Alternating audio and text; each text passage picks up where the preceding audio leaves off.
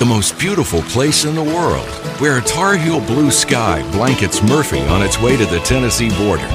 It's a long way from Raleigh and the Outer Banks, but we're living in Carolina too. In fact, you might call it Extreme Carolina. With more, here's Michael Borkman. Heading down south to the land of the pines. I'm thumbing my way. Welcome, welcome everyone to Extreme Carolina, the show that focuses on great people with great stories who prove in their everyday lives that anything is possible. We strive to bring you relatable life lessons from interesting and inspiring people as they live out their purpose on this earth. Get ready, folks. It's time for some good news you can use. And today we have some amazing, amazing news from someone that's became a good friend of mine. I really appreciate her. She's an amazing person and family person. I tell you what, she's just awesome in just about everything she does. And mom, you know, she's an amazing mother. And once we tell you what all she does, I mean, you'll think, wow, she is amazing. Well, let's just get right into what she does.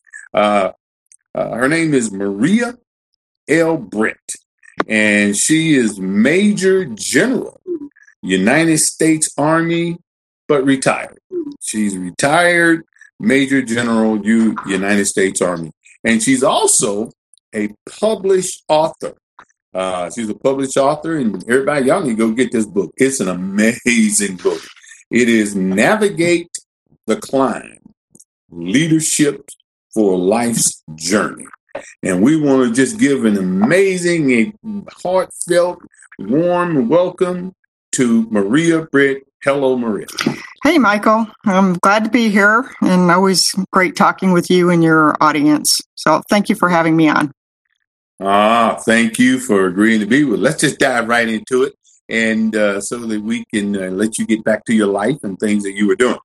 And uh, but anyway, let's just let's let's look at some of the things that you've done. I'm gonna get I'm gonna get to the book in just a minute, but before I get to that, uh, I got a couple questions that that seems to be really really important questions. So let's dive into them. As you face challenges in your life, what principles, since you're a big time leader person, what principles motivated you to lead yourself first? Uh, uh, setting setting the example uh, by that. Can you share with us a little bit about that? Sure. Uh, you know, leadership in my mind has always been a decision that you have to make. I mean, it's you have to step up, and it's not Mhm. always easy. You know, you, you have to to motivate yourself to do that. And when I'm thinking about, you know, do I need to to be a part of the the solution here, or am I a part of the problem? I I like to ask myself or remind myself of a quote from Mahatma Gandhi, uh, who Mhm. says, you know, be the change you wish to see in the world. So, in other words, Okay. don't wait for others to step up. Don't be a bystander in life, but you be the change you want to see in life. So, I, I mean that that quote, I, I use that often, very often, to motivate myself to Mhm. be the change. And and so to do that, one thing as a part of that is you have to reflect on yourself. You know, it, it's easy to judge others and to say they Mhm. should have done this, they could have done that. But you know, what did you do? Judge yourself first. And that that's hard to do. You know, and that's that's where you ask yourself, am I a part of the problem or am I a part of the solution? And in the military, we say lead, follow, or get the heck out of the way. So you know that's and, and we call it leading from the front. So that that's Mhm. something that was ingrained in me early on but it's helped me through life and personal problems as well as professional problems. Um, i read uh, a book general patton's um, from general patton's quotes and one of them is where he um, he gives you a visualization of a concept that includes a piece of spaghetti. And of course, I'm, I'm Italian. My maiden name was Corsini, Maria Luisa Corsini. And uh, so it kind of stuck with me. But he said, you know, as young lieutenants, you have to realize your platoon is like a piece of spaghetti. You can't push it. You've got to get out in front and pull it. So that that's the first tenet I use to motivate myself. You know, I, I reflect on my own actions and see if I'm a part of the solution or the problem. Well, that is fantastic. We really appreciate that answer to that. For those that are just tuning in, you tune in to Extreme Carolina, uh, the show that helps and shows uh, examples how people can make it in life. Now, that brings me to my next question. Now, you you were uh, you retired here recently as a major general, but let's go all the way back back to before you was even that. As a matter of fact, let's go back to the point of how did you decide you wanted to be in the military? I mean, you just wake up one day, I'm going to be in the military, mm. or what happened? What happened? Well, actually, it, it was early on. I went to Catholic school for the first five grades of my schooling, and I was uh, extremely impressed with the nuns, the discipline, and the calling mm-hmm. now to a, a greater cause, something right. higher than the you know the normalcy of of life and so mm-hmm. had thought for a while that i would like to become actually i wanted to become a priest but then my mom told me that that wasn't going to happen at least not in my lifetime so i started thinking about becoming a nun and i thought i'd, I'd make right. a good mother superior and right. uh, uh, of course you know sound of music was my favorite musical and how do you solve a problem like Maria, yeah, you know, they were every Christmas. Mm-hmm. My kids had to watch that. That was mandatory viewing. So it, it felt like it was uh, a fate for me. And then in 1976, yeah. Congress mm-hmm. allowed women to attend the service academy. So Annapolis, West Point, Air Force, Coast Guard, mm-hmm. Merchant Marine. And my dad, who was a U.S. history teacher, immediately saw this as an incredible opportunity. He's uh, he's actually a feminist at heart and uh, sat down with me and said, Hey, you know, let's look at this. He said, You could, he said, I think you could do this. He said, We don't have money. We're not politically connected. He said, but mm-hmm. I think with your credentials, you're, you know, you're already a leader. You're running cross country. You've got straight A's. He said, I, I think you should apply to West Point. And if not, West Point, also ROTC, which I did. So I, mm-hmm. I applied to ROTC and Cornell, Rensselaer Polytechnic Institute and West Point and I, I, got the ROTC scholarship and accepted to the other two colleges when the, the West Point awesome uh, mm-hmm. announcement came in shortly after, and and I just decided, hey, you know, I, I could probably have a better college life at one of these other places, but uh, I wanted to choose the harder right over the easier wrong, mm-hmm. and I, I knew it would set me up well to be the best leader I could be. So that's how I got my start. It, it was really my dad seeing an opportunity and me devoting my high school years toward getting ready for this incredible challenge mm-hmm. if I right. got accepted. And then accepting the five year commitment, which I actually ended up staying on active duty for eight years. And I, I would have stayed longer mm-hmm. if I didn't have some issues in my uh, personal life with my husband.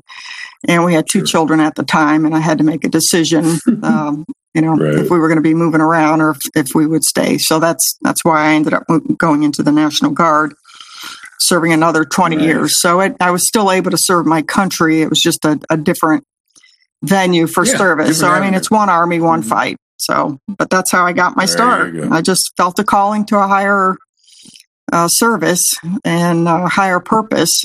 And the military ended up yeah. being that. Yeah. Well, you know, you, you make it sound easy, but we know it wasn't.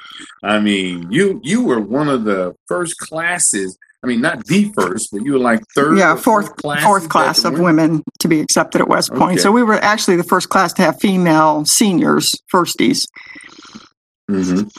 Nice. That that's so, folks. That lets you know that you can be whatever it is you set your mind to be, because we know that you've had some challenges in that, Maria. It wasn't easy, especially being the one of the first ones. They they probably try to make you guys quit you know. Yeah, they did. they tried pretty hard. Would, yeah, but you said, "Oh, I can't do that. My dad is not going to let me quit." Well, actually, you know, I, will tell you, Michael. My, my dad did tell me normally he'd give me a dime when I'd go on my dates, and he would say, "You know, you call me. I'm not going to ask any questions. If you need me to come pick you up, I'll come pick you up." Of course, we didn't have cell phones back right. then. But he he gave me the same advice when he dropped me off at West Point. He said, if if you want to come home and this isn't for you, he said, you just call me, no questions asked. You're listening to Extreme Carolina on 95.1. We'll be right back after a word from our sponsors. Tar Heel basketball, Cam's Panthers, Asheville's eclectic nightlife, and the Great Smoky Mountains. It belongs to us too, out here in extreme Carolina. Once again, here's Michael Borkman.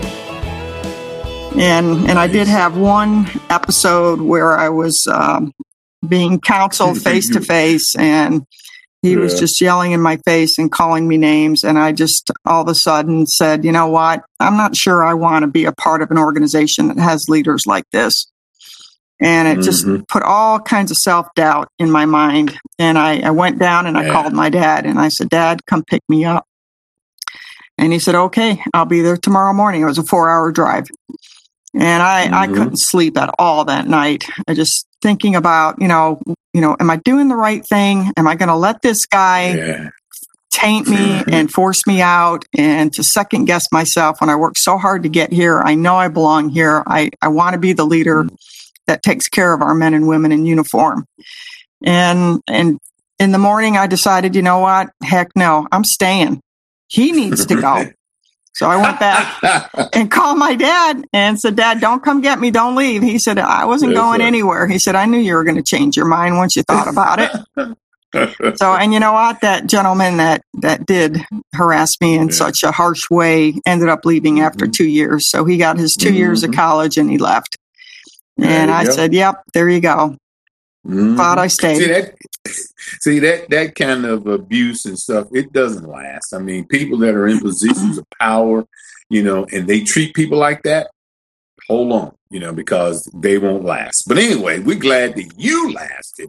And so, speaking of lasting, we need to keep it going because we got short time. So let's get back into a couple of these questions that we like to ask you, especially about the book, uh, Navigate the Climb. So, in your book, Maria, you devote a chapter to the importance of having personal leadership philosophy, uh, principles that guide your actions every day.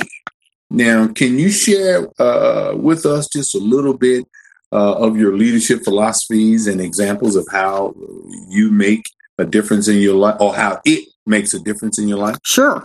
Yeah, it's and this is something that I've worked on since I was a young captain in my 20s. They send you off to a, a commander's course and they Mhm. they get you to start working on a personal leadership philosophy. And so uh, you know, I had the the good fortune of of starting to work on this early, but I've had to hone it over the last 30 years. So th- Mhm. these are kind of my tried and true principles that I go back to to to make sure my my true north that my compass is pointing in the right direction. So uh, it it starts. It has uh, five pillars, but the first one is the warrior ethos. And uh, Mhm. people that are in the military would be familiar with this, but it, it's really applicable to life every day. And it goes like this: I will always place the mission first. I will never quit. I will never accept defeat, and I will never leave behind a fallen comrade. So, four great principles within the warrior ethos that I use every day. And um, just uh, a quick story. The uh, each one of these, I, I've got stories around, but I, I just was thinking about which ones were most influential to me, and I I think the one "never quit" comes to mind. Mhm. I already mentioned my Mhm. experience at West Point. About my Mhm. first day in the National Guard, I was reporting in to duty. It was an October morning. It was a beautiful morning, and I was walking from one building to the other complex. It was down on uh, Confederate Avenue in Atlanta, and this um, colonel was standing out there. Older gentleman had a, a cigar on hanging out of his mouth and a cup of coffee, but it you know it wasn't lit. He was just chewing on it. And he called Yeah. me over and he said, Hey, Captain Britt, come on over here. So I, I marched over and I gave him a sharp salute. Good morning, sir. It's a great day to be in the military. And he said, Yeah, it is. He said, And I am so glad you have joined our organization. And I said, Thank you, sir. I'm proud to be here. He said, Yeah. He said, You know, we need more good looking women in the military. And I was like, oh. What? I, I, I was so shocked, Michael. I mean, I I was just. I mean, you could have blown me over with a feather. I, I I stood there and I looked at him incredulously, and Mhm. I, I don't even remember what I said. I, I think I just said, you know, great, have a great day, sir, and you know, return a salute and Mhm. headed off. But I I went and I called my husband and I said, you know what? I, I don't know if I'm going to be able to do this. This organization, after coming off active duty for eight years and working with professionals and then coming into the Guard, this was 1991. So it's, you know, many years ago. Mhm. Sure. I said, I, I just, I don't know if I can deal with this sort of uh, gender bias, I'll call it. And he said, Well, who was it? Where were you? And so I, I explained all that. And he said, Ah, he said, no. He said, I know exactly who you're talking about. He's on his fourth wife. Mhm. He's going to retire in another year or two. He said, Don't, don't let this Yeah. guy influence you. He said, this, it's not everybody is like him. He said, believe me, That's you know, there's a younger generation coming up and, and he's not worth it. So I thought about it and I said, you know what? To influence this fight, to make a difference in this organization, I'm going to have to stay. And I can tell I'm going to have to put up with a lot of stuff because I was, I was the most Mhm. senior woman, if you can believe that, as a captain that wasn't in the medical corps. So they, they had done a good job of keeping women and also, I'll say minorities out. And I knew I Mhm. was going to have a, a rough road ahead, but I, I realized then that I was going to have to deal with these, I call them dinosaurs, you know, that they needed to be extinct one at a time. And that I had youth on my side, I had perseverance, and I knew I was good, well trained, coming Right. off of active duty. I knew my stuff as a military Mhm. police officer. And so I, I had to get my head together and say, I'm, I'm staying. I'm not going to quit. You know, Mm-hmm. You that would be accepting defeat. and so then 20 years later, I was leading the organization and, and amazingly, he, he wants to still friend me on Facebook. So I, I don't know. He, he didn't mean it. I know he didn't. And I didn't, I, I had to not take it personally, which is a tough lesson, Right. especially for women when you face this sort of, uh, you know, insulting comments, you know, Right. that people, you know, tend to mean as compliments, but they're degrading. And I, I'm just, I, I just soured every time I heard something like that. So, but anyway, you got to stay in the fight to make a difference. Absolutely. Well, we're glad that you stayed in the fight, and uh, we salute you. Our hats off to you for to your service. And I tell you what, we're up against the wall here with the clock. I mean, my goodness, it goes fast. But I tell you what, this is an it, this was really good. I really appreciate it. You know, and and this is something that people really, really, truly, truly are going to appreciate. And I'm sure with your book, the new one, navigate the climb leadership for life's for life's journey and this book can be found everywhere that books are sold barnes and noble uh, amazons and all Well, my of places. website has it as well. With uh, just one click of a buy button, it'll take you straight to the uh, publisher who will send you the book too. there you go and it's a great read i got it in my hand right here navigate the climb i'll tell you what and uh, we definitely appreciate you coming on the show today maria and she is Maria L. Maria L. Brett, Major General, United States Army, retired. And I tell you what, she's an amazing person, and we thank her for being here. We appreciate it. And uh, ultimately, Extreme Carolina is committed to you, our listeners, to bring you leaders and newsmakers that are passionate and purpose driven, like Maria here, and making a difference. By listening to their stories, Extreme Carolina listeners will have the opportunity to refuel, reconnect, and get inspired by unlocking the power of the people. And so, with that said, we are going to say the quote of the day. Positive quote of the day goes like this Float like a butterfly, sting like a bee. He who is not courageous enough to take risk will accomplish nothing in life. And in case you didn't know who said that, the great Muhammad Ali said it, and uh, he was an amazing guy. He was very courageous. So once again, thank you. Thank you, Michael. Appreciate it. God bless you. Oh, it's our pleasure. God bless you. You take care. Peace. We out.